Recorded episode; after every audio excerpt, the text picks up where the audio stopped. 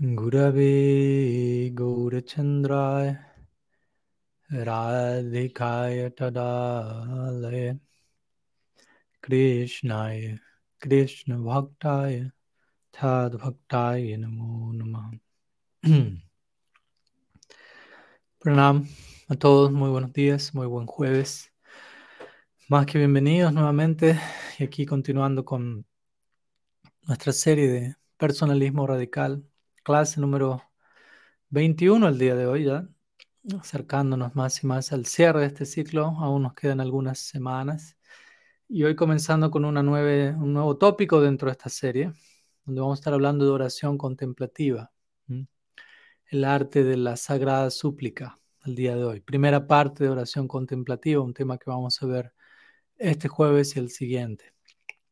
Pero primeramente, como siempre, comenzamos con un pequeño repaso de lo que vimos el jueves anterior, en nuestra tercera y última clase, relación al tópico de ignorancia divina, donde estuvimos hablando de la noche oscura del alma, si recuerdan. Y mencionamos como, eh, antes de ir al, tema de la noche oscura del alma propiamente dicho, hablamos de cómo, por ejemplo, Dios es, ha, de, ser hallado, puede ser encontrado también en la oscuridad. No solo Él es la luz de luces, pero también Él es sinónimo con la oscuridad, y oscuridad no como una mala palabra, oscuridad como aquello que acontece más allá de nuestra visión y conocimiento, y como el Ser Supremo obra de formas misteriosas para nuestra capacidad, percepción, para nuestra redención, para nuestro beneficio. Y básicamente describimos como en diferentes tradiciones místicas Dios es descrito como un misterio sin fin, básicamente, y la importancia de aprender a convivir con este principio. Nunca pensar que ya lo comprendemos, que ya lo alcanzamos, que ya lo hemos entendido del todo o que tenemos incluso plena fe en él. Nunca subestimar nuestro potencial, en otras palabras. Y la importancia de limitarnos, de, liberarnos, perdón, de ideas limitantes acerca del ilimitado. Dios, el Ser Supremo, es infinito, es ilimitado tengamos mucho cuidado de abordar nuestro vínculo con Él desde un lugar limitado. Nuestras ideas acerca de Dios no son necesariamente sinónimo con quién es Él, en todo el sentido de la palabra. Compartimos diferentes ejemplos de otras tradiciones místicas y luego compartimos más tiempo entre, en, relación al concepto de misterio, de secreto, dentro de lo que es la tradición Gaudia. Tenemos como Gaudiya Vaishnavas, obviamente, y lo hemos mencionado más de una vez, poseemos mucha, mucho detalle, mucha información específica acerca de quién es Bhagavan, cuál es la naturaleza de su interacción amorosa con sus devotos, tanto detalle en términos de lila. Y eso puede, obviamente es una bendición, pero también tiene su precio, su doble filo si no sabemos abordar ello y podemos desarrollar demasiada certidumbre y pensar ya sabemos quién es Krishna, ya tenemos en detalle claro quién es Él y olvidar que Él sigue siendo Rahasya o Paramaguhya, como el Srimad Bhagavatam diría, sigue siendo misterio personificado, sigue siendo el supremo secreto. Mencionamos como la palabra misterio está conectada de raíz al concepto de lo místico. Entonces, de vuelta, misterio no es algo malo, más bien es algo completamente deseable en relación a la presencia mística. Krishna mismo es misterio personificado, mencionamos como uno de los nombres de él es Ganesham, significa nube oscura, algo oscuro, algo nebuloso, algo que existe envuelto en un halo de misterio. Y él o no, otra manera en la que definimos por qué el ser supremo es misterio es porque únicamente uno puede verlo, al conocerlo, él si él accede a ello, si él entrega su misericordia. Dimos los ejemplos de Brahma al comienzo de la creación, Brahma Vimohan Lila, otro ejemplo, o la misma idea de separación de Krishna, de cómo eso ayuda a maximizar, actualizar la relación. Conocerlo a Dios en un nivel, luego en la separación lo desconozco, desaparece de mi vista y al reencontrarme me encuentro con una relación aún más profunda y así sucesivamente. Sobre todo la idea de que Dios es incognoscible tiene también que ver con este punto de que Él es, se encuentra en un, en un estado de constante evolución y desarrollo, siempre incrementando su capacidad amatoria, de reciprocidad con un amor que siempre está en aumento, siempre Él está aconteciendo, no es un ¿cómo decirlo? No es un sustantivo pasivo, más bien es un verbo sumamente activo. Incluso mencionamos como Krishna es un misterio para sí mismo. Él no conoce el límite de sus propias glorias, porque no hay límite a ello. Él desconoce el alcance de su potencial, porque no hay límite a ello. Todo esto especialmente es exhibido, establecido en la forma de Sriman Mahaprabhu, donde él, Krishna se, se aboca a explorar los ilimitados límites, por decirlo así, de su propio corazón, del amor que Sri Radha tiene por él, etc. Y luego concluimos nuestra clase anterior hablando de la noche oscura del alma, también relacionado a todo esto, en términos de ¿Qué significa esto? Ser llevados como parte de nuestra práctica y proceso interno. Ser conducidos a una zona más oscura, y de vuelta por oscuro no estamos hablando de algo negativo, donde acontece un tipo de sanación más profunda, un tipo de liberación, de aprendizaje, más allá de lo que podemos ver, más allá de lo que incluso podemos entender. No necesariamente la noche oscura del alma es un evento que acontece, que termina y hasta ahí llegó, sino es un proceso que va cobrando diferentes facetas. Eh, ¿Y por qué la noche es oscura? Como diría Gerald May, un autor con la lista a este respecto, la noche es oscura porque necesitamos que sea oscura, necesitamos no saber qué está pasando para no prestar oposición a ello. En otras palabras, si supiéramos qué es lo que tenemos que dejar a un lado para seguir creciendo, muchas veces seríamos, no, daría, no podríamos dar ni siquiera el primer paso, por lo que la noche es oscura para nuestro beneficio, para protegernos de nosotros mismos. Otra manera de hablar de la noche oscura del alma es hablar en términos de espacio liminal, como un umbral fuera de nuestra área de confort, obviamente.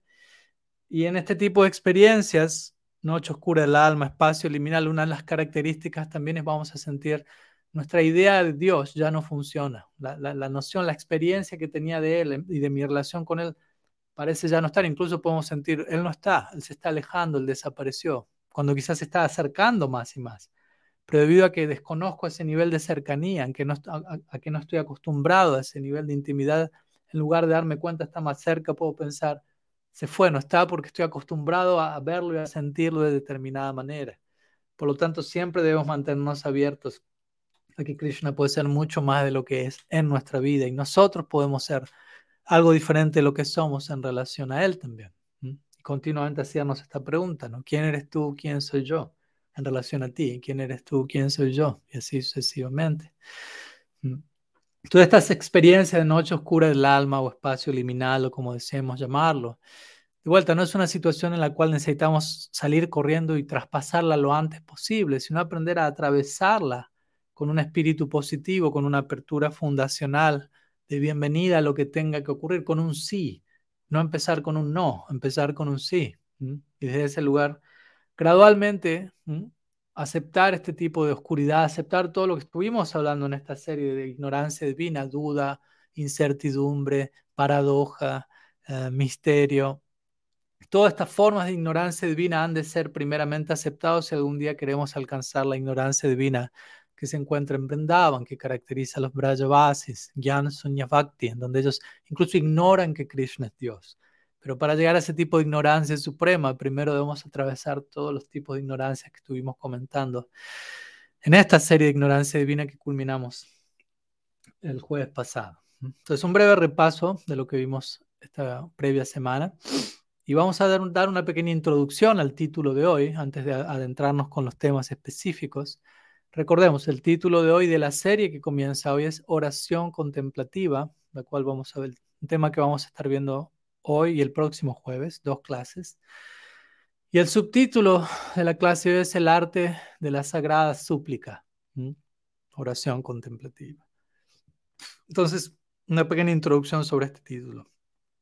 Desde lo que, a partir de lo que es ignorancia divina, lo que vimos en el ciclo previo, y todo lo que implica ignorancia divina, como estuvimos viendo, ahora vamos a rebalsar, por decirlo así, el tópico mismo va a rebalsar y nosotros vamos a ser llevados con eso a un tema relacionado, que es la morada de la oración contemplativa.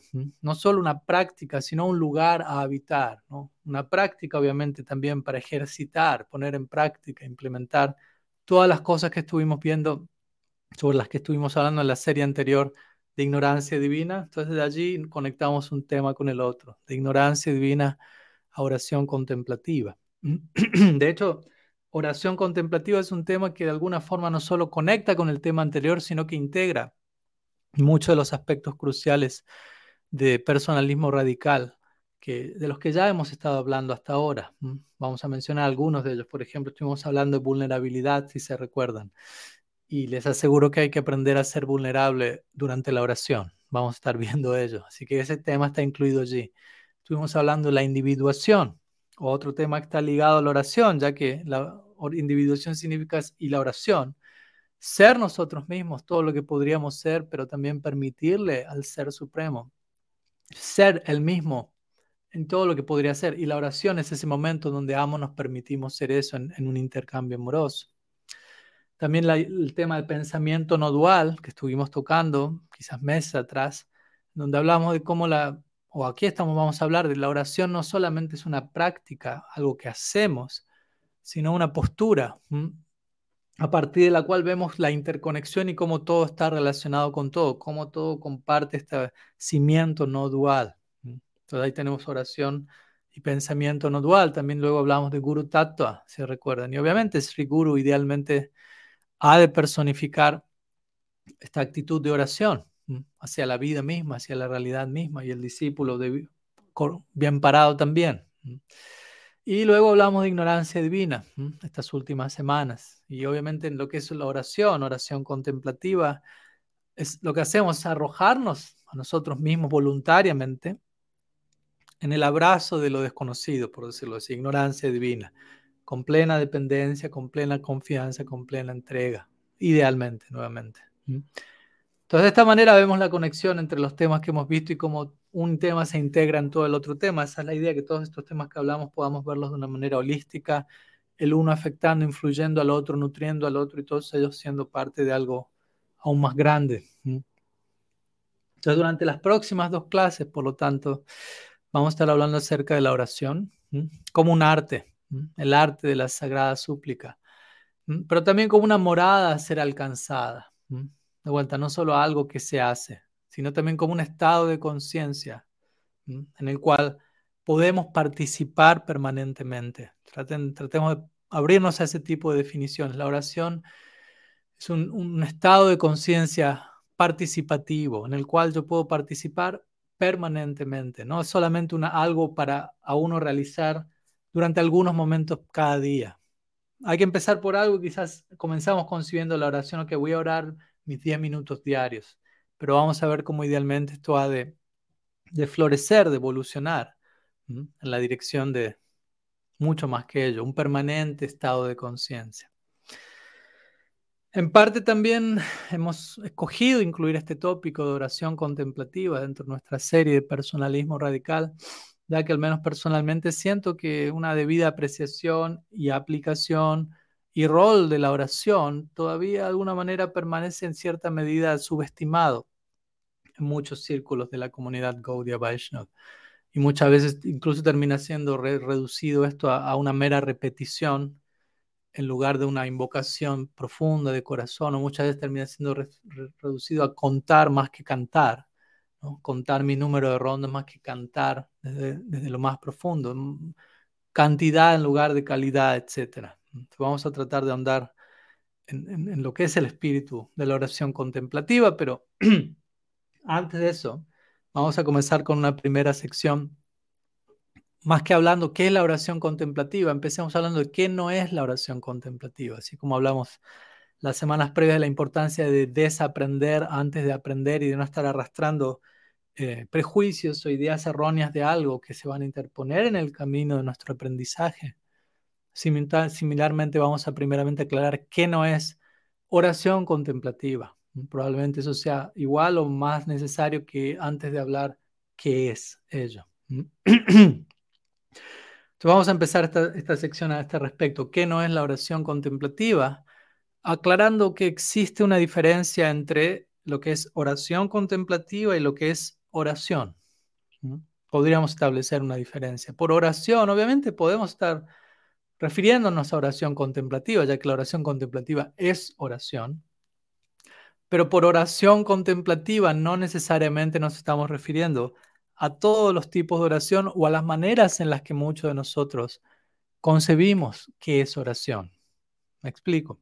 Vamos a, comenzar analizando algunas de estas ideas de oración que no corresponden con la idea de oración contemplativa vamos a dar diferentes ejemplos, quizás de peor a mucho peor o no tan peor, veremos cómo se da, pero primeramente vamos a hablar desde ese lugar y luego esta definición indirecta o negativa de qué no es oración contemplativa, vamos a hablar en detalle de qué es en verdad la oración contemplativa, en última instancia. Que en última instancia oración contemplativa, esa expresión nos habla de la esencia misma de la palabra oración, que como vamos a ver tiene mucho que ver con diálogo, con relación, con participación recíproca en, una, en un vínculo, en una relación con el Ser Supremo. Entonces, ¿qué no es la oración contemplativa? Partamos de aquí. Para la mayoría de las personas, la idea de oración se ha vuelto algo básicamente funcional. ¿Y a qué me refiero por funcional? A que oración termina siendo algo que hacemos para conseguir algo. Oro para pedir. Necesito esto, Dios, dame esto, aliviame de esto, mándame esto, resuélveme esto. Para conseguir, voy a una determinada agencia, solicito, peticiono y espero un determinado resultado. Oración. Entonces, en esos casos, las personas que se ocupan en, esa, ese supuesto oración, ese tipo de oración, si lo podemos llamar oración, no, no están invocando una nueva, una nueva conciencia, una conciencia transformada. No hay transformación antes y después de ese acto. Seguimos siendo egocéntricos seguimos viendo todo girando alrededor de nosotros y probablemente estamos intentando manipular a Dios en ese momento para que haga lo que queremos que haga, en lugar de manipular a otros. Quizás antes de, orar y dirigirnos a Dios y tratar de manipularlos, nos veníamos moviendo en este mundo tratando de manipular a otras personas, con nosotros siendo el centro, y ahora estamos dirigiéndonos donde Dios y expresando esa misma tendencia, pero ahora en relación al Ser Supremo, lo cual es mucho peor, obviamente. Entonces, de ese lado vemos como, por un lado, el potencial de la oración es que se puede convertir en nuestro momento de expresión más auténtica, ese es el ideal de la oración, pero en el nombre de la oración también puede terminar siendo la peor cosa que podemos llegar a hacer, intentar manipular al controlador supremo, tratar de explotar a Dios para nuestra ventaja personal, para nuestra agenda separatista, por decirlo así, aunque por fuera tome la forma de oración. Entonces, este tipo de oración, entre comillas, eh, termina volviendo en muchos casos, se vuelve sinónimo como un tipo de sistema neurótico de, de domesticación de Dios, ¿no? Tratar de domesticarlo para que haga lo que quiero, para que me dé lo que le pido, etcétera, etcétera. Entonces muchas veces, a menudo, en otras palabras, recurrimos a la oración cuando queremos que Dios haga lo que nosotros queremos, más que recurrir a la oración para nosotros hacer lo que Él quiere, para que se haga su voluntad y no viceversa. O muchas veces, otro, otra así llamada forma de oración es orar con una confianza muy superficial de que estamos haciendo la voluntad de Dios. Simplemente por orar, por estar haciéndolo, por completar mi número de rondas, lo que fuere, completar mi número de oraciones. Otra, es otra variante. Estoy convencido de que estoy cumpliendo con mi parte como orador por estar haciendo eso. O en muchos casos ni siquiera oramos en absoluto. Se nos olvida, se nos pasa el día y, y ese momento y ese portal y esa posibilidad de oración no estuvo presente. Tampoco, otra idea de qué no es oración contemplativa sería la oración contemplativa o la oración en sí, en esencia, no es un tipo de meritocracia, donde todo depende de mi mérito, de yo merecer las cosas, tampoco es un concurso de, ganancia moral, ¿no? de yo tener una, un posicionamiento moral, yo soy mejor, yo soy muy bueno, a través de lo cual vamos a ser recompensados por, el, por Krishna en el futuro, por haber, ¿no? por haber alcanzado la, la cantidad apropiada de, de, buenas actitudes o algo así, ¿no? sin, como algo externo, sin consideración de lo que está pasando por dentro de nuestros corazones. Me explico, no, no, es una cuestión de oré, canté, completé estos números de rondas todos estos días, me merezco que Dios me recompense de tal manera. ¿no? la oración no es tanto un, una práctica que dependa del esfuerzo de uno. No digo que no haya que hacer un esfuerzo, pero no está centrada en uno. no es mucho menos, es una, interacción calculada con el absoluto, donde yo hago esto y él tiene que darme esto como resultado. ¿no? Oraciones, de vuelta, es la forma más genuina, más espontánea en la que podemos posiblemente entregarnos a, lo divino, ¿no? dedicarnos en esa dirección. No tiene tanto que ver con merecer, más todo lo contrario, con humildemente eh, mendigar, si se quiere, implorar por esa gracia, misericordia radical que, que, no merecemos, que no vamos a merecer nunca, porque es demasiado como para ser merecido, pero que requerimos y necesitamos tremendamente, urgentemente. Entonces, de vuelta, oración contemplativa no tiene poco y nada que ver con un, sistema de merecimiento, ¿no? No hablamos de oración meritocrática, pero muchas veces este tipo de nociones se infiltran en nuestro paisaje Gaudia. Un ejemplo al respecto que me viene a la mente, un ejemplo de nuestra tradición en relación a esta idea de meritocracia, es cuando algunos devotos dicen o piensan, pero no lo dicen, que no sé, por cantar 16 rondas al día y seguir los cuatro principios, la, la, la, fórmula 16-4, por decirlo así, si la Prabhupada de seguro me va a llevar a Golok Vrindavan, ¿no? como tiene que hacerlo porque cumplí con la cifra, algo muy formulista, muy un abordaje muy mecánico, muy calculado. Pero el punto en ese caso, la pregunta en ese caso va a ser, ok, canté 16 rondas sin fallar por toda mi vida, lo que fuere, ¿Qué significa cantar 16 rondas? ¿Mm? ¿Qué significa seguir los cuatro principios regulativos? ¿Qué significa realmente? ¿Es un seguimiento externo? ¿Mm? Cantar Srinam significa cantar sin ofensas. Eso es cantar Srinam. Yo no creo que Prabhupada dijo, canten 16 rondas de Nama Parad y los llevo, a, los llevo a Golok Vrindavan. No funciona desde ahí. Cantar Sudanam, ¿qué significa cantar Sudanam, etcétera? lo mismo con los cuatro principios, que significa seguir los cuatro principios regulativos. Puede decir, uno de ellos es no comer carne. Sí, seguro. Ahí termina el principio regulativo, simplemente no comer carne. Ya lo estoy siguiendo en todo el sentido de la palabra.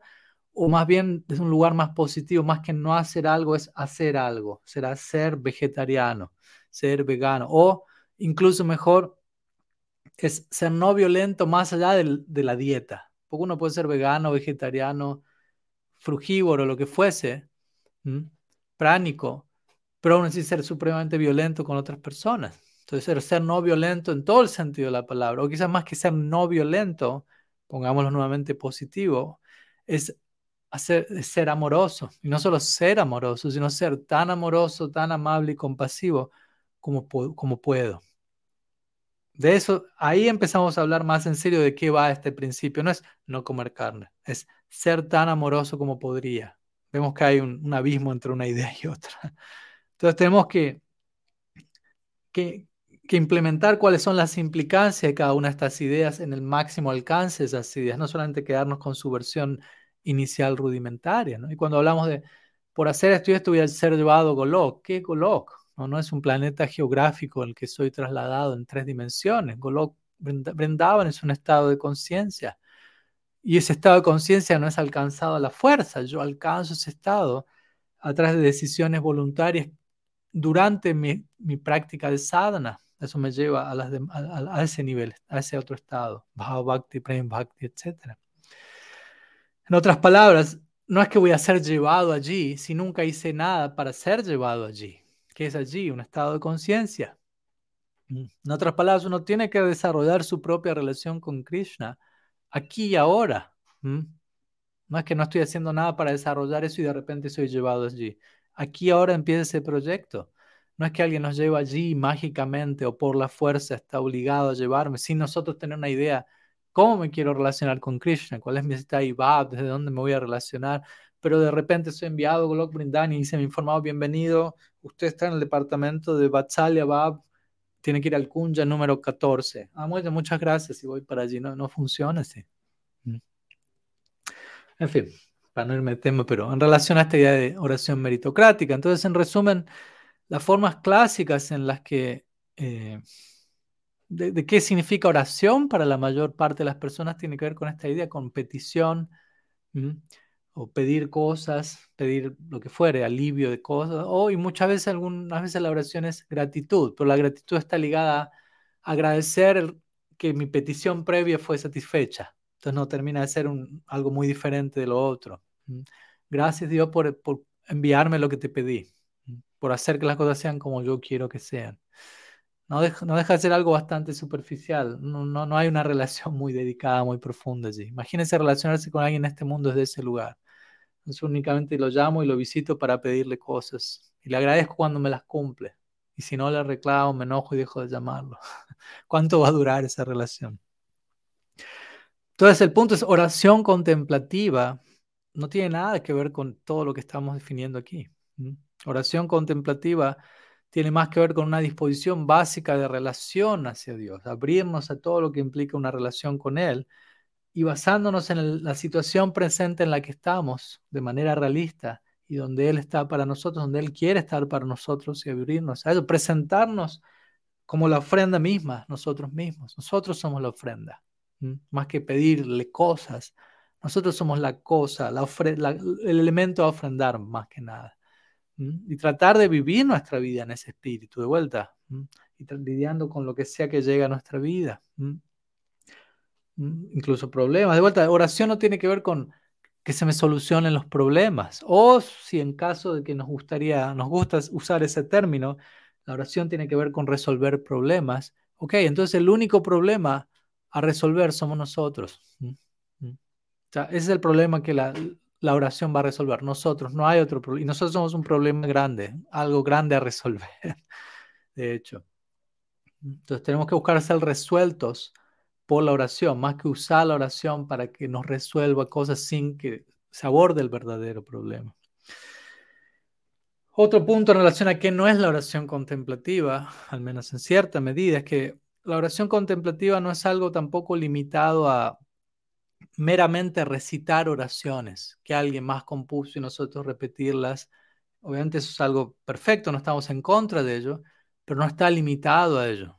Con oración contemplativa tiene más que repetir oraciones, tiene que ver con lo que sea que estemos haciendo en un humor contemplativo, en un humor de oración, en un humor contemplativo. De vuelta, no tiene tanto que ver con hacer algo, sino con hacer cualquier cosa en cierta modalidad, en cierto espíritu interno. Obviamente para llegar a eso quizá hay que comenzar haciendo eso de cierta forma y eso se va volviendo parte de uno.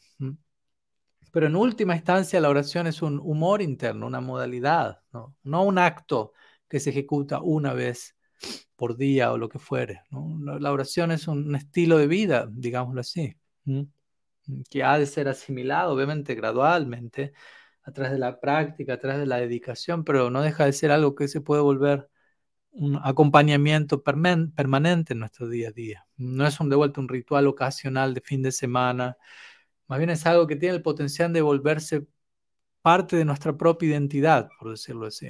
No solamente una fuente de inspiración, una fuente de revelación, una fuente de refugio, sino tiene el potencial de volverse parte de nuestro ser debemos volvernos oración nosotros mismos, básicamente. Esa es la idea, ¿no? Hasta ese punto incorporarlo. En sánscrito, uno de los términos para la idea de oración es bandhanam. En, el lenguaje Gaudiya Vaishnava, bandhanam significa obviamente también ofrecer reverencias, bandhanam, pero también significa ofrecer oraciones o recitar oraciones. Eh, y obviamente, como digo, esto no solo se limita a ofrecer oraciones de otros autores, lo cual no deja de ser algo muy hermoso y parte de nuestro sadhana, pero también se refiere, la idea extendida es componer nuestras propias oraciones al momento de orar, orar desde el lugar más genuino y realista en donde nos encontramos. Y como dijimos, orar no necesariamente se limita a pronunciar palabras o incluso a tener pensamientos. Muchas veces limitamos la idea de oración a eso, a decir ciertas cosas o a pensar ciertas cosas. Pero oración también incluye, y especialmente incluye muchas veces lograr ir más allá de las palabras, más allá de los pensamientos y presentarnos ante Dios desnudos, si se quiere, internamente, tal como nos encontramos en el presentado, liberarnos de todas estas capas de, mecanismo de defensa, de oposición, de pensamiento, con el corazón en nuestra mano, sin filtrar la experiencia con ninguna idea preconcebida de cómo, qué debería pasar, cómo Dios debería responder, ¿no? Y más bien permitirle a Bhagavan introducirse a sí mismo, seguirse introduciendo más y más y más. No hay fin que tanto él pueda seguirse acercando a nosotros y viceversa. Entonces, en ese sentido, eso también es oración contemplativa, un estado interno. En otras palabras, podríamos definirlo así, contemplación, oración contemplativa es un estado, un estilo de vida y es un estilo de vida que gira en torno, alrededor de cómo desarrollamos nuestra relación con lo divino. De vuelta, es una relación recíproca, es un ida y vuelta. ¿Cómo va progresando? ¿Dónde está esa relación? oración contemplativa tiene que ver con eso. Vamos a ir justamente a una siguiente sección, donde luego principalmente haber hablado de qué no es la oración contemplativa, ahora vamos a concentrarnos, aunque ya mencionamos algo aquí y allá, ahora vamos a concentrarnos más puntualmente en hablar de qué es la oración contemplativa. Entonces, en, Occidente sobre todo se utiliza esta expresión, oración contemplativa o, contemplación. Muchas veces en, el, en, Oriente el término que se suele invocar, que es en un sentido sinónimo con esto, es meditación. Y de vuelta, son palabras que las podemos escuchar y cada uno de nosotros puede tener ideas muy diferentes al respecto. Así que cuiden, cuidémonos de no rápidamente precipitarnos y concluir, ah, esto significa esto, esto significa esto. Pero mi punto con esto es, cuando hablo de contemplación, oración contemplativa, no estamos hablando de, ah, algo que está en otro lado y vamos a traerlo desde el cristianismo místico, de otra tradición y volverlo parte de la tradición Gautia. Más bien aquí estamos hablando de cómo redescubrir todos estos elementos dentro de nuestra propia tradición. ¿no? no es que estamos en este caso importando algo extranjero hacia nuestra sampradaya. No en este caso. Aunque obviamente en una de las clases de pensamiento no dual, quizás recuerdan, estuvimos mencionando que hay lugar de que ciertos elementos de otras tradiciones puedan volverse parte de nuestra tradición sin que eso afecte nuestra práctica, sino que más bien lo nutra. Pero en otros casos encontramos que en otras tradiciones hay maneras de abordar algo desde un lugar diferente al nuestro y encontrar eso puede informar y nutrir cómo regresamos a nuestra tradición y redescubrimos nuestra tradición. Entonces ese sería el caso en este caso. La contemplación, la oración contemplativa es parte de la tradición Gaudiya Vaishnava, aunque quizás necesite ser presentado de tal manera que, que la práctica se mantenga, permanezca como algo con lo que nos podemos relacionar de manera relevante para nosotros como practicantes. Así que vamos a hacer el mejor de nuestros intentos en, hablar de, qué es oración contemplativa, de forma que podamos darnos cuenta cómo esto es parte de nuestra tradición y no solo eso, sino una parte crucial y necesaria para nosotros como miembros de la tradición. Pero primeramente algunas breves definiciones. ¿no? La palabra contemplación, muy interesante, siempre la etimología revela algo, proviene de las raíces latinas del latín com y templum, Com significa con y templum significa templo. Con templo, interesantemente. Entonces, en otras palabras, contemplación se refiere a vivir nuestra vida de tal forma de que siempre permanezcamos en un templo. Estamos con templo, el templo está incluido. Somos un templo nosotros mismos. Vemos que no tiene que ver tanto con hacer algo, sino vivir de cierta manera hacer un templo en nuestro corazón. Bhaktivinoda Thakur diría, ¿no? Mama Mandir, en el templo de mi ser. vemos que está presente la noción contemplativa en nuestra tradición. Mantenernos parados sobre tierra sagrada continuamente, habitar espacios sagrados. Y de vuelta, esto puede ser entendido desde ese lado, si entendemos la oración contemplativa no como un acto que se ejecuta una vez, sino como una postura continua, permanente.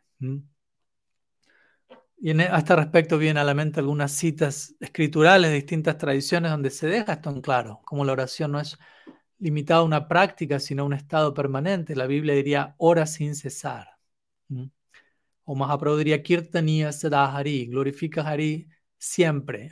O Krishna dice en el Gita, satatam kirtayam tomam, ocúpate en kirtan siempre, sin interrupción, permanentemente.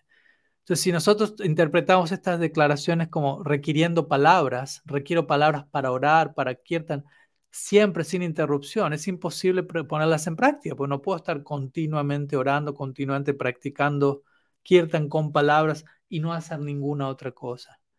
Entonces, esto mismo nos habla de que en realidad la manera de siempre practicar estas cosas no necesariamente está limitado a las palabras, sino a un estado interno. Entonces, en ese lugar la oración no, es, no significa principalmente decir palabras o incluso pensar pensamientos, tener pensamientos, más bien es una postura, es un estilo de vida, es un estado de conciencia y perdón si, si repito la misma idea más de una vez, pero necesitamos que, que vaya entrando más y más. Así como el kirtan, la práctica langa del bhakti llamado kirtan se puede relacionar al langa llamado vandanam, en términos de uno puede ejecutar kirtan desde un lugar, desde un espíritu de oración, aunque uno puede orar y kirtan no necesariamente es lo mismo, uno puede o, debería ocuparse en kirtan en un humor de oración también. También esto puede ser bandana o oración, puede conectarse a la idea de shmarana.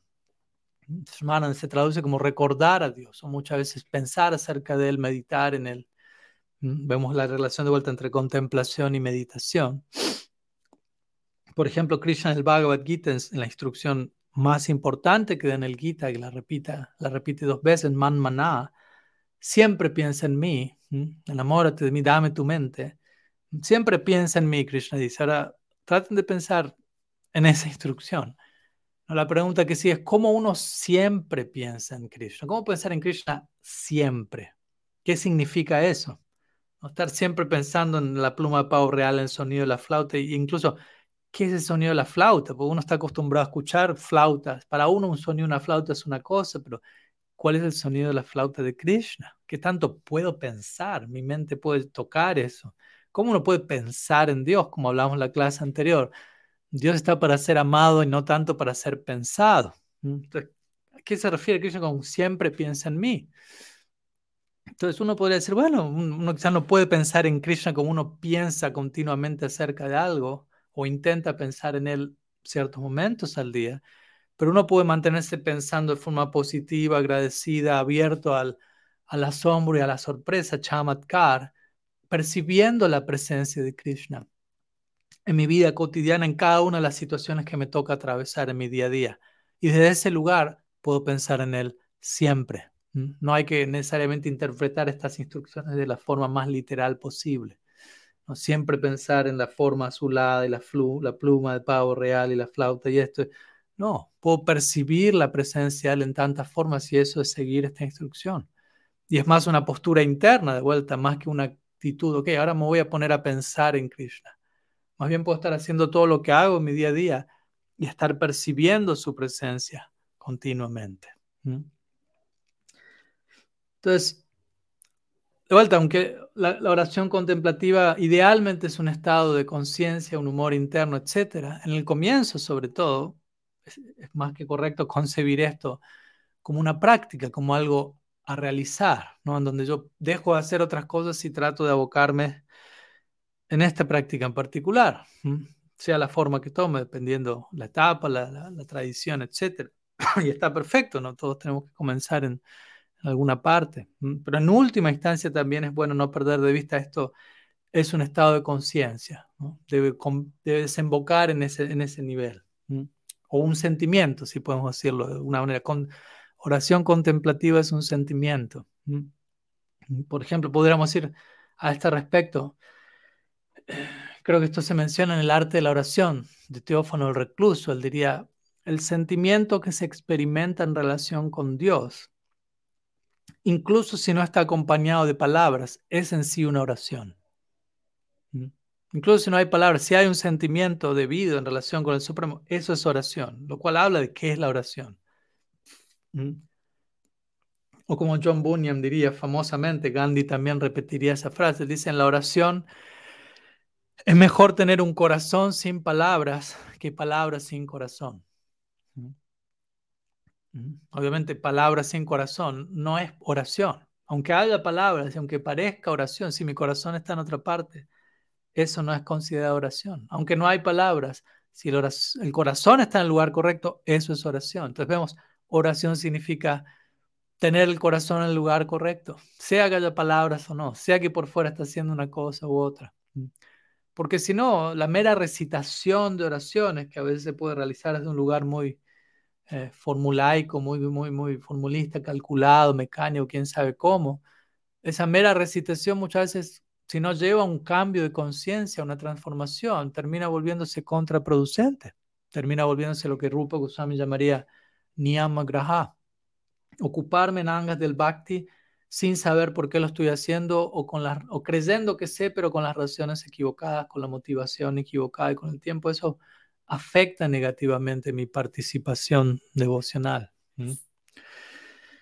Sigamos intentando un poco más de, definir, tratemos de seguir intentando definir qué es la oración contemplativa, que no es un proyecto sencillo, qué es la oración. Podemos invocar muchas palabras, pero todo esto siempre va más allá de cualquier palabra que podamos decir.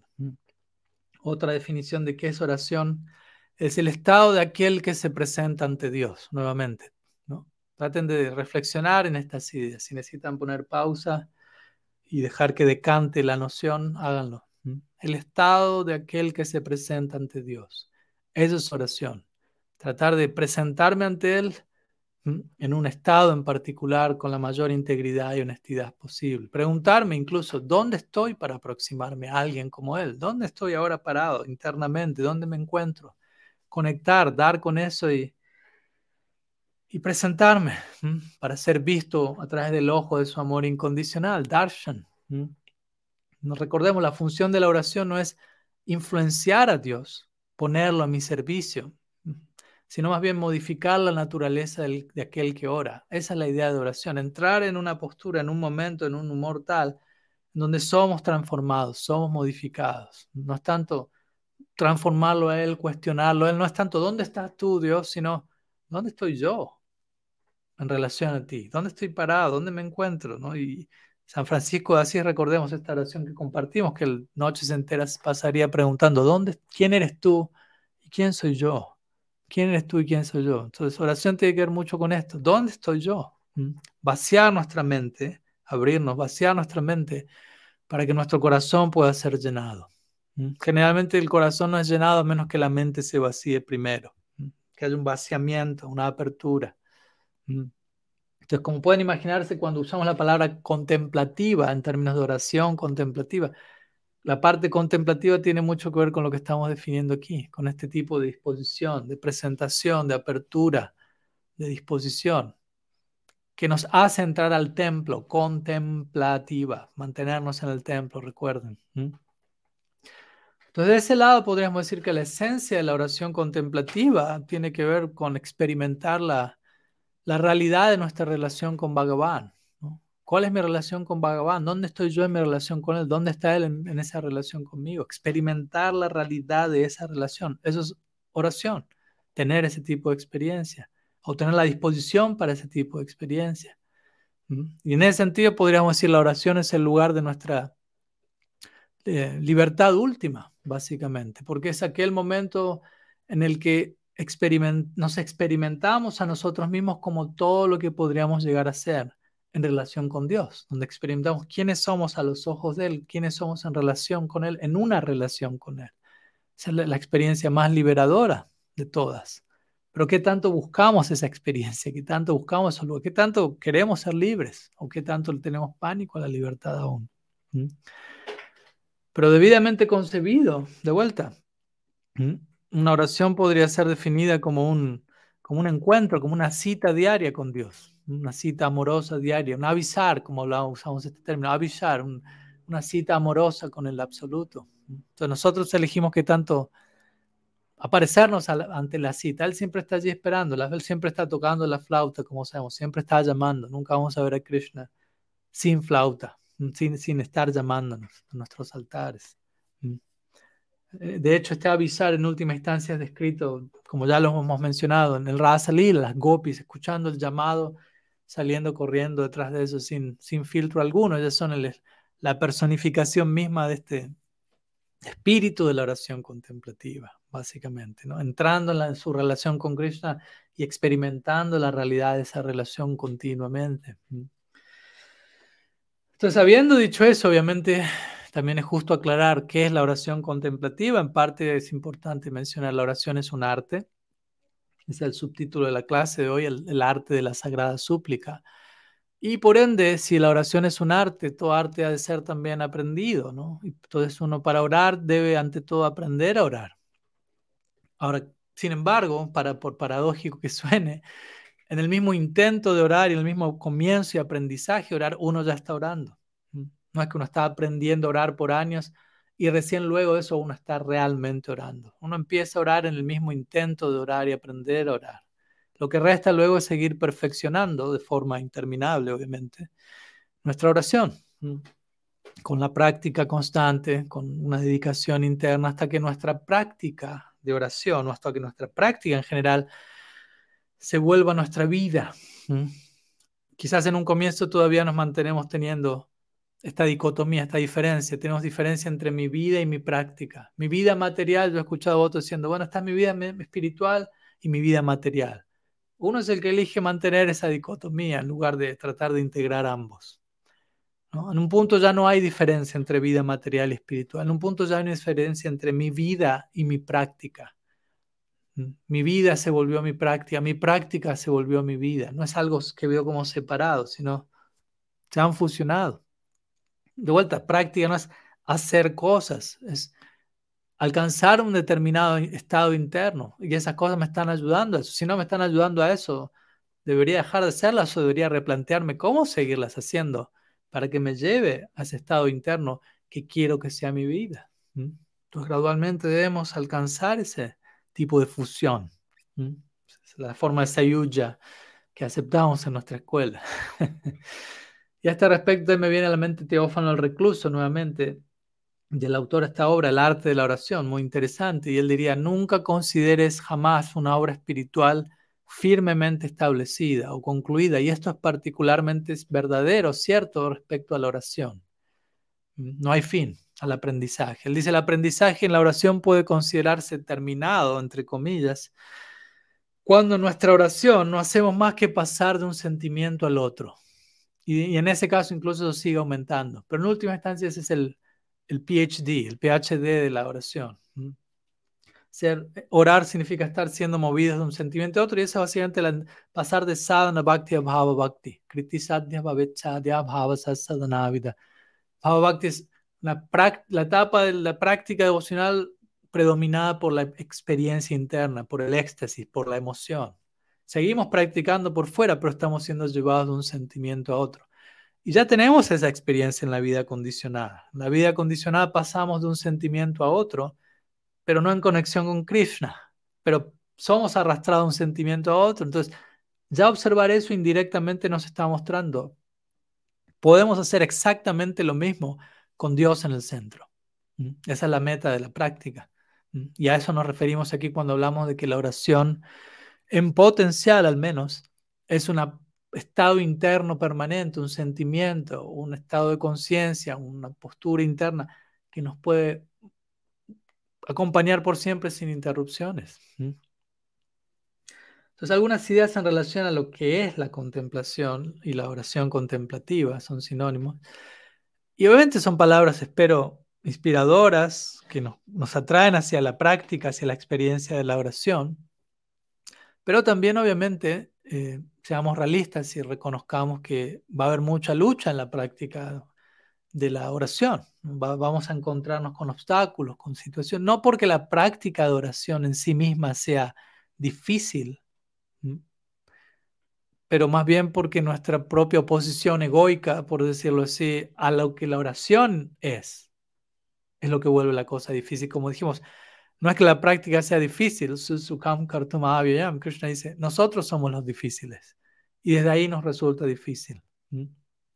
La práctica viene a simplificarnos. Entonces, a este respecto, la oración también podría ser descrita en términos de, las dificultades que tenemos que atravesar como un entrenamiento en morir.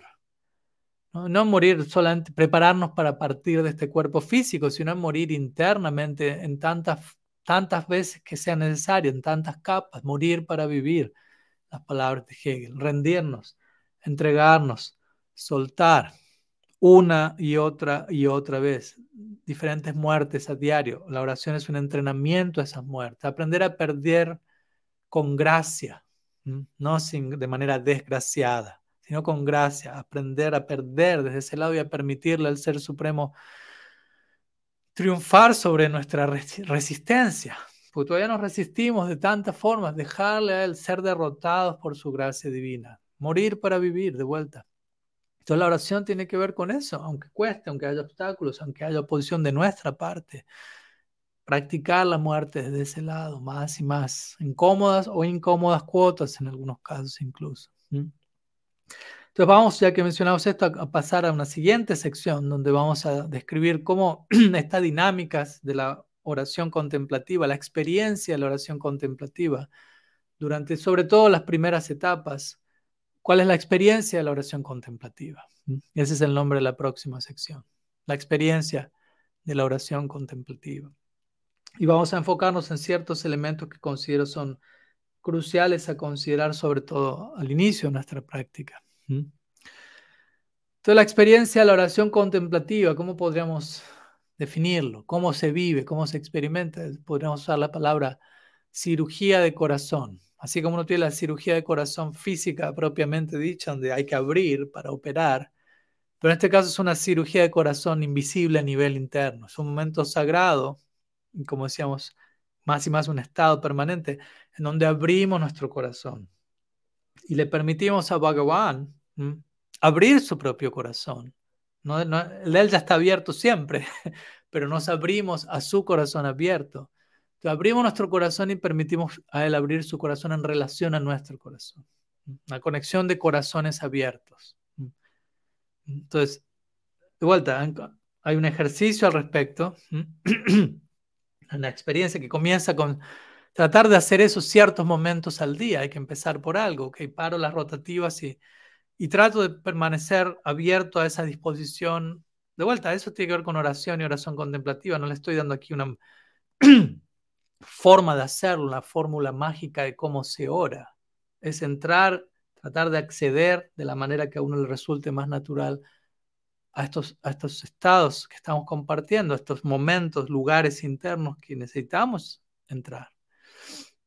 Y gradualmente esos momentos, empezando por momentos al día, se van, a van acompañándonos. O si dedico un momento al día para orar desde ese lugar, cirugía corazón abierto, y lo hago debidamente, ese momento en el día me va a acompañar durante el resto del día.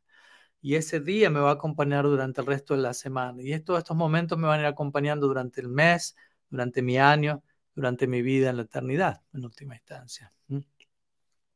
Entonces la oración, de vuelta, la experiencia de la oración contemplativa podría definirse como un intercambio de corazones entre Bhagavan y nosotros, el corazón de uno y el del otro. Y a este respecto es importante, creo, recordar cómo Krishna, qué tanto Krishna conoce nuestro corazón ya y cómo Él conoce a través de su corazón. Nosotros gente conocemos a través de otros filtros. Él conoce a través de su corazón y conoce nuestro corazón plenamente. Entonces traten de poner estas dos cosas juntas e imagínense de qué forma Krishna conoce nuestro corazón. De qué forma y qué tanto porque nosotros mismos probablemente no estamos muy conscientes de, cuál es el contenido de nuestro corazón, cuál eh, quiénes somos, qué hay en nuestro corazón, qué hay en el corazón del... Pero Krishna lo conoce, Bhagavan lo sabe. Y es importante descansar, refugiarnos en esa idea, cuánto Él conoce mi propio corazón y desde qué lugar Él lo conoce, de qué lugar tan generoso, tan misericordioso Él me conoce y Él está intentando acercarse a mí. Debemos aprender a, descansar en esa idea. No es un lugar perezoso de descansar, sino es un lugar que nos llene de humildad, que nos dé de vida esperanza y fuerza de saber quién está del otro lado, porque a veces simplemente nos quedamos con, con las capacidades que uno tiene ahora y eso muchas veces no da tanta esperanza. Entonces es importante compensar para poder terminar haciendo nuestra parte. Y obviamente, de vuelta, la forma en la que Krishna conoce nuestro corazón es siempre a través del lente de su propio corazón. ¿Y de qué está hecho su propio corazón, por decirlo así? Está hecho de amor incondicional. Y quiero compartir algunas ideas sobre amor incondicional. Ya hablamos de amor incondicional, si recuerdan, en una de nuestras clases, creo, sobre vulnerabilidad, pero es un punto tan importante y tan relacionado a la experiencia de la oración contemplativa, que con su permiso o sin su permiso, vamos a compartir algunas ideas más. Ya que, ¿por qué digo esto? Porque la medida que estamos conscientes de cómo Krishna nos ama incondicionalmente, por, por empezar, de partida, eso nos puede inspirar tremendamente a nosotros para reciprocar con Él desde ese mismo lugar, especialmente en medio de nuestra lucha en la oración. Recordar, Él me ama incondicionalmente, por empezar, sin que yo haya hecho nada, incluso sin que haya, antes de haber empezado a orar. Él ya me ama incondicionalmente. Eso va a afectar cómo yo intento relacionarme a Él, entender cómo Él se intenta relacionar conmigo. Pero si yo no tengo ese conocimiento preliminar no tengo en claro desde qué lugar el Ser Supremo se acerca a mí, y, de todas maneras me esfuerzo, me obligo a servir a Bhagavan incondicionalmente, sin entender cómo Él me está amando incondicionalmente, ese esfuerzo personal puede terminar en diferentes formas de frustración, de meritocracia, como dijimos, incluso neurosis en algunos casos, donde me obligo a algo que no, que no me cierra, probablemente. Me viene a la mente nuevamente San Juan de la Cruz, a quien lo citamos en una de estas clases de vulnerabilidad, y él diría, trata de amar aquello que Dios ve en ti. ¿Mm? Dios está viendo, viéndote a través del ojo del amor incondicional, o misericordia sin causa en, el léxico Gaudiya Vaishnava, la misma, la misma idea. Dios te está observando a través del lente del amor incondicional. Él ve algo en ti que es digno de ser amado. Trata de ver eso y trata de amar eso que es digno de ser amado, que Dios está amando. ¿Mm? Permítete amar eso, permítete estar desnudo y ser visto por el ojo del amor incondicional. Permite que Krishna te vea atrás del amor incondicional, que te desnude atrás del amor incondicional. Eso significa darshan. No es ver a, sino ser visto por y de determinada manera. Ser, ser, si, nosotros mismos no nos hemos experimentado a nosotros mismos a través de la realidad del amor incondicional, si no nos permitimos ser vistos a través del amor incondicional, tenemos bastante tarea por delante aún, ya que todavía no tenemos en claro quiénes somos. Esa es una de las, de las formas más puntuales de definir quiénes somos. ¿Quiénes somos? Somos alguien que es amado a través del ojo del amor incondicional. Aprendamos a vernos de ese lugar. Soy alguien que es amado por Dios incondicionalmente. Partamos de esa base, quiénes somos. No podemos separar quiénes somos de nuestra conexión con Él y cómo Él intenta acercarse a nosotros. Y la oración contemplativa está totalmente relacionada con esto, con realizar esto, con caer en cuenta de esto.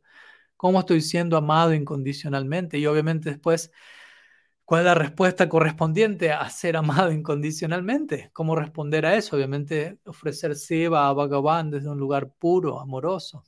Pero algo que nos ayuda tremendamente en llegar a eso algún día es tener en cuenta cómo Él nos está abordando desde tiempos sin inicio. Y hay muchas citas en el Shastra que confirman este punto.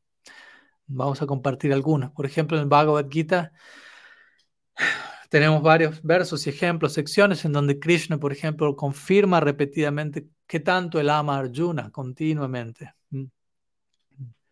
En otras palabras, que tanto él ama a cada uno de sus devotos. Obviamente no está limitado a Arjuna, se aplica al devoto en sí. O similarmente en el Bhagavatam, Ham Bhakta Paradi, ¿no? hay tantos versos. Y a lo largo del Shastra, ¿no? donde se deja en claro no solo que tanto Bhagavan ama a su devoto, también se describe que cómo Bhagavan permanece eh, imparcial hacia sus no devotos, neutral con ellos, ¿no? Etc.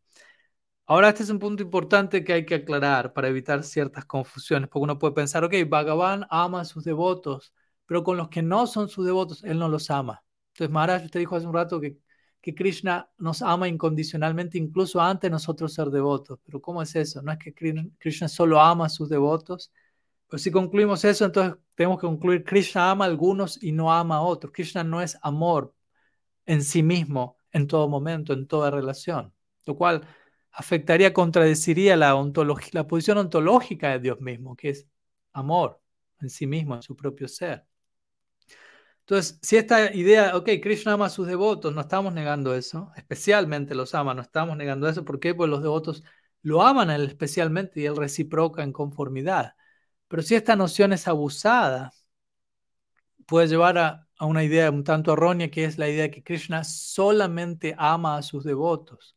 Y sí, Krishna ama a sus devotos locamente, pero no quiere decir que no ame a nadie más, que no ame a sus devotos de ninguna forma. Vamos a dar un ejemplo para aclarar esta idea. ¿Mm? Porque igual las escrituras dicen, bueno, escrituras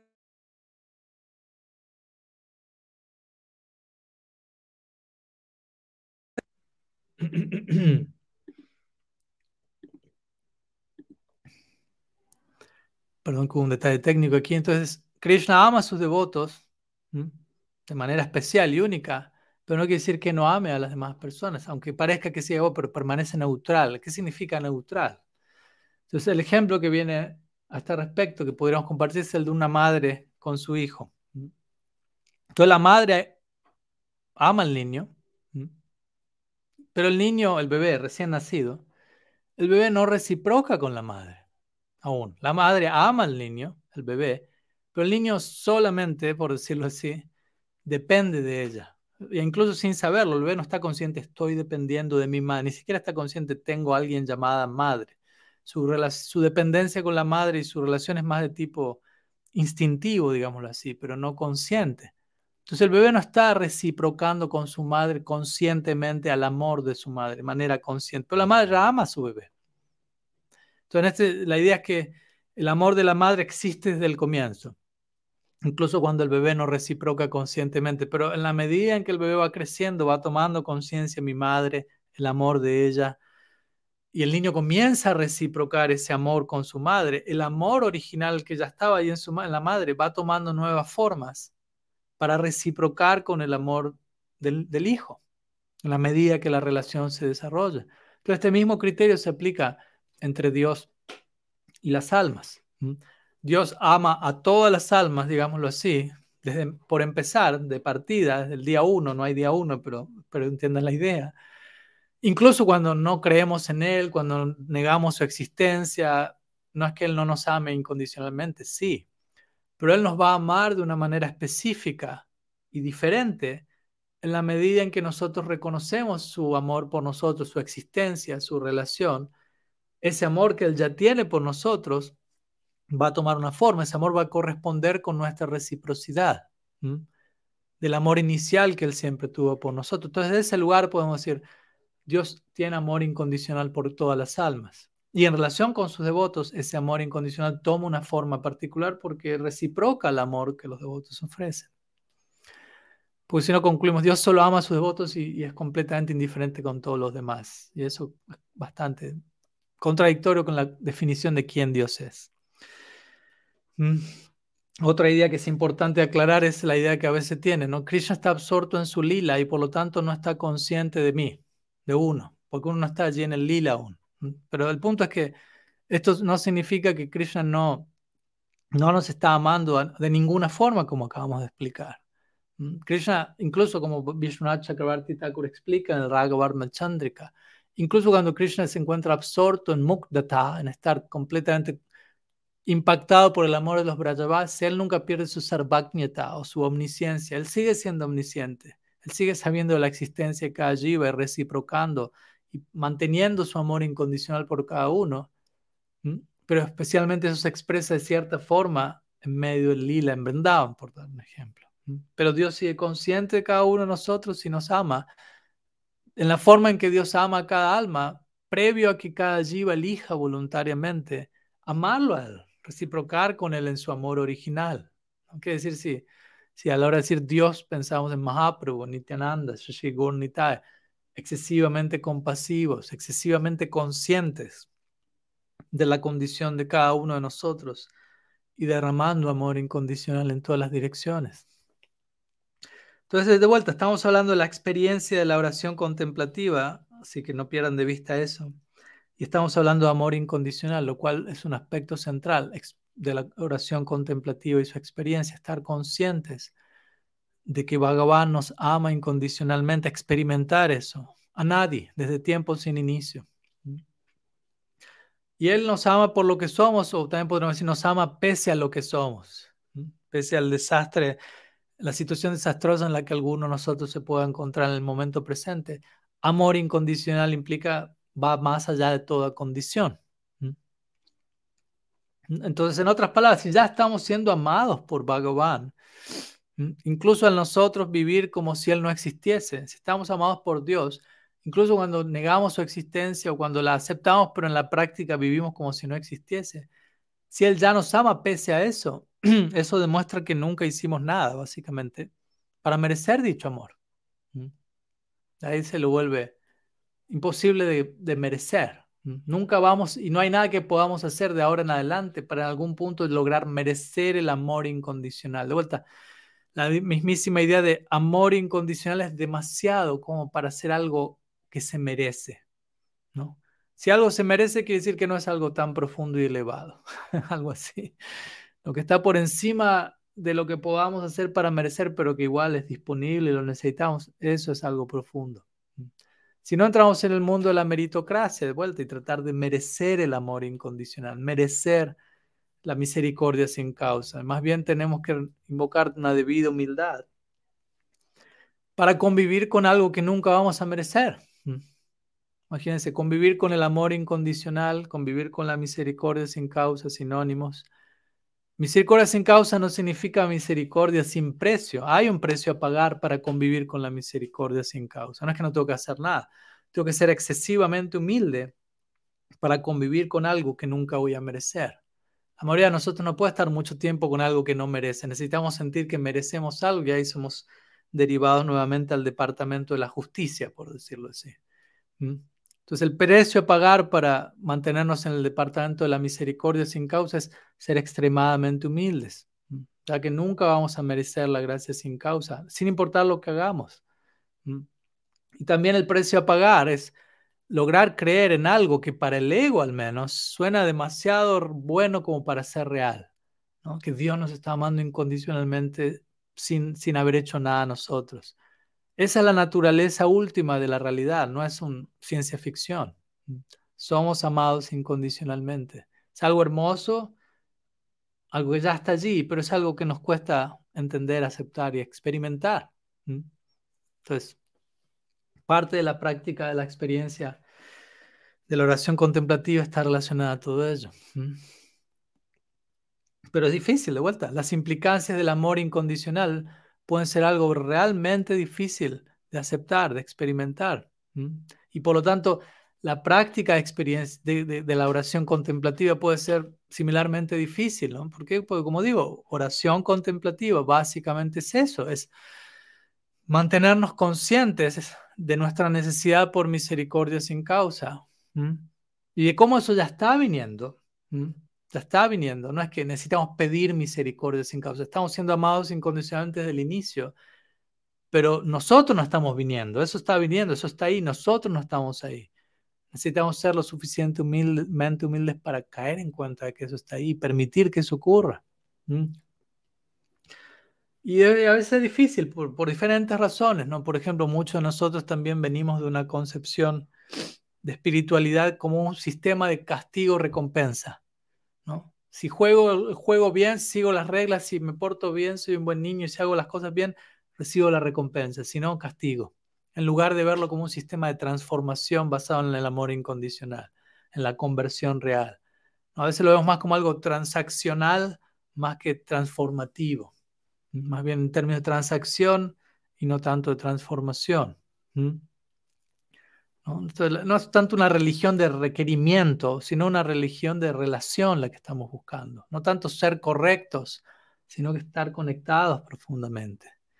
Y de vuelta, muchas veces estas otras ideas se interponen en el camino porque muchas veces, no siempre, pero muchos de nosotros, nuestras ideas de Dios o nuestra actitud hacia Dios ha sido formada por experiencias en la niñez y muchas veces por trauma no resuelto en la niñez, con figuras paternas figuras de autoridad que, no, que nos han dado ciertas experiencias donde tratamos de apaciguar al papá enojado y después trasladamos esa misma idea hacia Dios. Dios es alguien que puede enojarse fácilmente, que hay que apaciguarlo o, que me da cosas cuando se las pido y, proyectamos y no nos damos cuenta estamos proyectando eso y nos hace llevar temores inconscientes o malinterpretaciones de una dirección a otra. Entonces el desafío en la oración contemplativa es relacionarnos con, con el Bhagavan que realmente es Bhagavan, no con, no con el Bhagavan de nuestra imaginación de la niñez, con el Bhagavan de nuestras proyecciones mentales, con el Bhagavan de nuestro trauma no resuelto con figuras de autoridad o limitaciones culturales,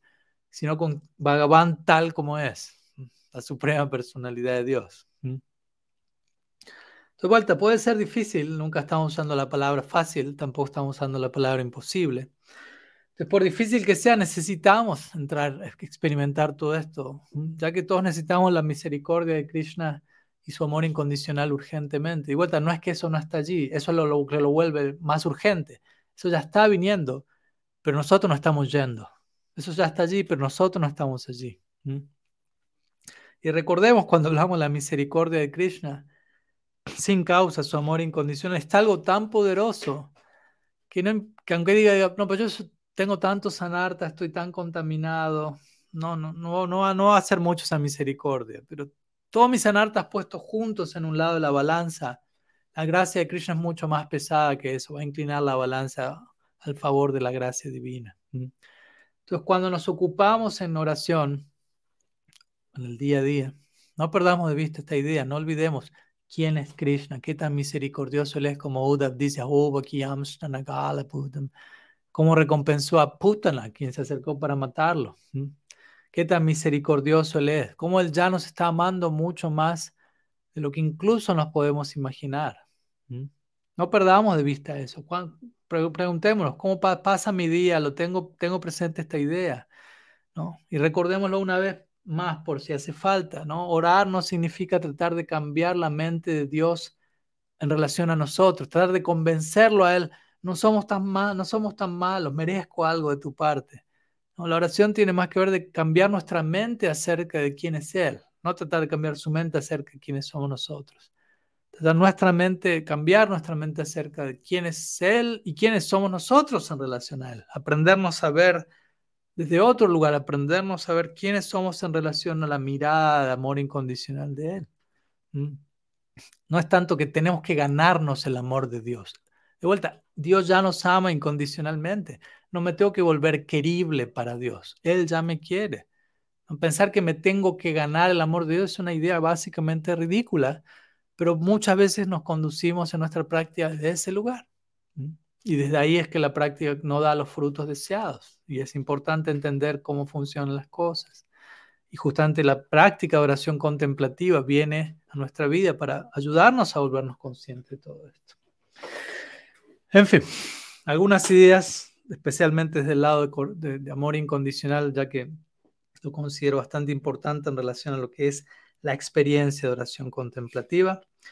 Y vamos a una última sección si me dan unos minutos, eh, y vamos a estar hablando de la práctica de oración contemplativa. Entonces, en relación a cómo la práctica de oración contemplativa inicia al comienzo, de vuelta, cuando uno empieza a orar, y en relación al amor incondicional de Dios, empezando por empezar todo, que de lo que ya hablamos, una pequeña frase de Thomas Merton, pequeña gran frase que me gustaría compartirla, y él dice así, es Dios quien primero nos llama a orar por lo tanto, la oración es una respuesta a ese llamado. El éxito de la oración no es encontrar a Dios, sino darnos cuenta de que no logramos encontrarlo a menos que Él elija revelarse a nosotros. Y, por ende, uno debe orar con ese espíritu. Esa es la mejor forma de buscar y encontrar a Dios en la oración. ¿Mm? Thomas Merton Kijae. Entonces, entendiendo, si yo estoy orando es porque Él tomó la iniciativa. Primero, Él dio el primer paso y, yo estoy ahora tratando de responder a su primer paso. No es que yo estoy empezando y Él está obligado a responderme. Él empezó y yo estoy tratando de responderle. Otra orientación a la misma situación.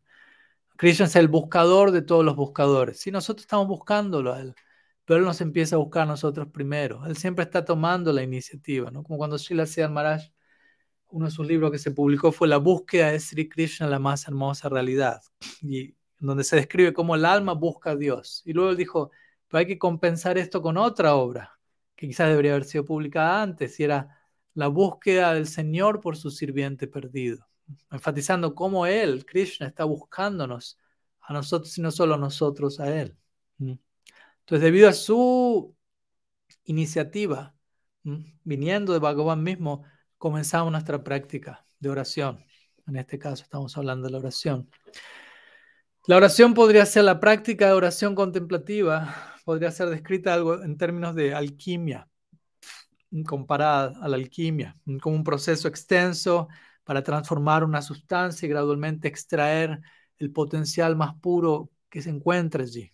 Y esto es obviamente obtenido a través de una serie de diferentes etapas en donde la sustancia, la que fuere, se expone a diferentes al fuego y diferentes otros elementos repetidamente y se va refinando el producto hasta alcanzar el grado de pureza máxima, por decirlo de alguna manera. Y obviamente en relación a la oración contemplativa, la secuencia sería de la siguiente manera. Primero, debemos reconocer quién es Dios, cuál es la posición de Él, como estuvimos hablando, ¿no? quién es Él, cuál es su amor incondicional, cuáles son sus intenciones de acercarse hacia mí. Primero ese reconocimiento, luego un reconocimiento de quién soy yo, quiénes somos nosotros, en relación a quién es Él, cuál es nuestro más brillante potencial, en otras palabras, y finalmente cuál es un reconocimiento del, lazo compartido entre ambos. ¿no? En otras palabras, Él, ¿no? yo, nosotros. Amado, amante, amor, como queramos ponerlo. Y a este respecto yo creo que también es importante reconocer lo siguiente, ¿no? Para uno reconocer la posición de Dios y para luego reconocer nuestra propia posición, el hecho de que haya que reconocer esas dos posiciones nos muestra que ninguno puede ocupar el rol del otro. Yo tengo que reconocer cuál es su posición, cuál es la mía, cuál es el rol de cada cual. Dios puede tener infinito poder, misericordia, pero Él no puede hacer el trabajo que me toca a mí, el trabajo de ser receptivo, el trabajo de, ocuparme en oración contemplativa. Yo no le puedo orar a Krishna, ocúpate en oración contemplativa por mí, ora por mí. No funciona así. Entonces, hay que estar allí, tenemos que hacer nuestro trabajo, no es una cuestión de ser digno de la misericordia sin causa, no, no hay lugar, pero sí de hacer nuestra parte, estar en el lugar para recibir esa misericordia sin causa, para darnos cuenta que ya está allí. Ese es nuestro rol en la ecuación, hay algo que hacer. Una idea más, ya estamos casi acercándonos al cierre, en relación a cómo practicar la oración contemplativa, me viene a la mente la práctica de oración de centrado, centering prayer en inglés, de, un grupo místico, una sección cristiana mística, que mencionamos en la clase anterior, si no me equivoco. Y obviamente para los Gaudiya Vaishnavas también puede ser esta práctica, puede ser el canto del santo nombre, hay diferentes formas de entrar en este mismo espacio interno, en donde uno se sienta y trata de no pensar en una idea preconcebida de Dios, donde uno se abre a que Él se siga introduciendo a sí mismo en nuestra vida, de vuelta, no hay un método mágico, un botón a apretar, sino tratar de estar presentes en el momento presente, consciente de quiénes somos, de quién es el Ser Supremo, desde qué lugar Él se está acercando a nosotros a través del amor incondicional y desde allí abrirnos. No prestar oposición en el camino, abrirnos a recibir ese regalo, no estar presuponiendo quién Dios es, cómo debería reciprocar, qué debería ocurrir en la oración, cuidar de no caer en esos mecanismos de control, ir deconstruyéndolos y volver a, estar presentes y abiertos. Suena simple en la teoría, suena simple, pero puede ser difícil y aterrorizante en la práctica para más de uno. Mm, puede ser una lucha, mm, especialmente de vuelta, confrontar y caer en cuenta qué tanta oposición todavía le presentamos y le ofrecemos al flujo divino, a la intención divina de llegar a nuestras vidas. Porque de vuelta, en otras palabras, la implicancia de esto es todo ya está allí presente, pero quizás nosotros no estamos presentes. Dios está allí, dispuesto, abierto, el amor incondicional ya está allí, fluyendo de su corazón hacia el nuestro. Pero ¿dónde estamos nosotros? Esa es la pregunta en la oración que debemos hacernos. ¿Dónde estoy? E ir limpiando. Así como el cuerpo físico evacúa diferentes toxinas, podríamos decir la oración contemplativa puede ser vista como un proceso de evacuación. Mahaprabhu diría Chito Darpana Marjana, sobre todo al comienzo de la práctica. Limpieza, limpieza significa tomar conciencia de lo que hay que limpiar. Pero de vuelta, este proceso de evacuación y de limpieza muchas veces es prevenido o obstaculizado por lo que hay que limpiar. Mm, es prevenido, obstaculizado por mecanismos de defensa, por represión, mm, incluso por pensar, por más que suene extraño. Sí, pensar es una forma maravillosa, podríamos decir, de no enfrentar los asuntos reales en la vida de uno. Mm. Es, como un muro de protección ante nuestro subconsciente, pensar pensar, estar pensando, estar pensando, ¿no? Tener, entretener ideas. Si no me creen, inténtenlo por ustedes mismos. Traten de sentarse, orar y no pensar. Pero estar, sino más bien estar presentes en el momento presente y abiertos, sin pensar. Van a darse cuenta que tan difícil es dejar de pensar y cómo los pensamientos vienen justamente a este respecto. Más bien, de hecho, podríamos decir eso, si somos adictos a algo, y todos somos adictos a algo, la idea de adicción no está limitada a sustancias, y si hay algo que unánimemente, una adicción que compartimos de manera unánime, somos adictos a nuestros pensamientos, no solo adictos a pensar, sino a cómo solemos pensar acerca de todo. Somos adictos a nuestra manera de pensar. Pero en última instancia, nuestros pensamientos no son todos. Estamos tratando de reciprocar con algo que es mucho más grande que nosotros mismos. Bhagavan mismo, ¿no? Y eso que es más grande nos está llamando, nos está mirando incondicionalmente y nos está diciendo, te amo, como dijimos, ¿no? Te estoy llamando a ti. Es un llamado universal, de vuelta, el llamado de la flauta. Pero muchas veces elegimos inconscientemente no, no, no reconocer eso, como si no estuviera el llamado, no estuviera Krishna, como Teresa de Ávila diría, ella diría, el problema que la mayoría de nosotros tenemos en conexión con la oración es que oramos como si Dios estuviese ausente, como si Él no existiera. Oramos, pero olvidamos quién es Él realmente, cómo Él está presente, como si nos olvidamos que Él está presente. Y obviamente la oración deja de ser oración proporcionalmente a eso. Olvidamos todos estos hechos maravillosos que estamos compartiendo. Y desde ahí es que la oración o el canto, como queramos describirlo de rondas o lo que fuere, termina volviéndose en esos casos aburrido, vacío, o como dijimos, lo que fuere. Neurótico, manipulativo hacia Dios, lo que, el ejemplo que fuere. Entonces, en contraste a este escenario aterrador e indeseable que no queremos habitar en, nuestro intento de oración, cuando uno realmente ora, cuando realmente oramos es cuando verdaderamente logramos ser nosotros mismos. Podemos ser todo lo que podemos llegar a ser y cuando podemos reconocer quién es Dios realmente. Entonces el momento de oración es supremamente importante, pues nos da una experiencia muy clara y directa de quién es quién y qué es qué, quién soy yo, quién es él y qué es todo.